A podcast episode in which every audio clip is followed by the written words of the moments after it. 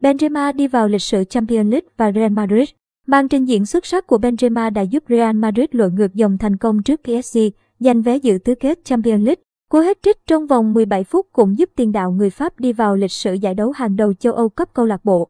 Trong trận lượt về vòng 1 trên 8 Champions League, PSG sớm có bàn thắng trong hiệp 1 để tạm dẫn trước Real Madrid với cách biệt hai bàn sau hai lượt trận.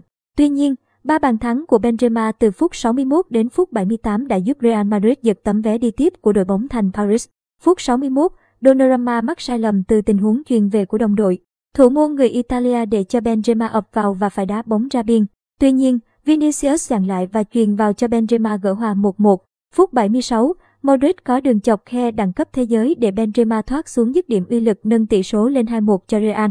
Chỉ 2 phút sau đó, Benzema hoàn tất màn trình diễn không thể tin được với cú vỉa má ngoài một chạm đánh bại Donnarumma. Ở tuổi 34-80 ngày, anh trở thành cầu thủ lớn tuổi nhất lịch sử lập hat-trick trong một trận đấu tại Champions League, vượt qua kỷ lục cũ của Olivier Giroud trong trận gặp Sevilla.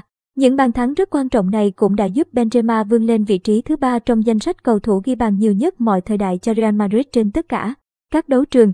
Ở Champions League, Benzema cũng xếp thứ 4 trong danh sách những người ghi bàn nhiều nhất.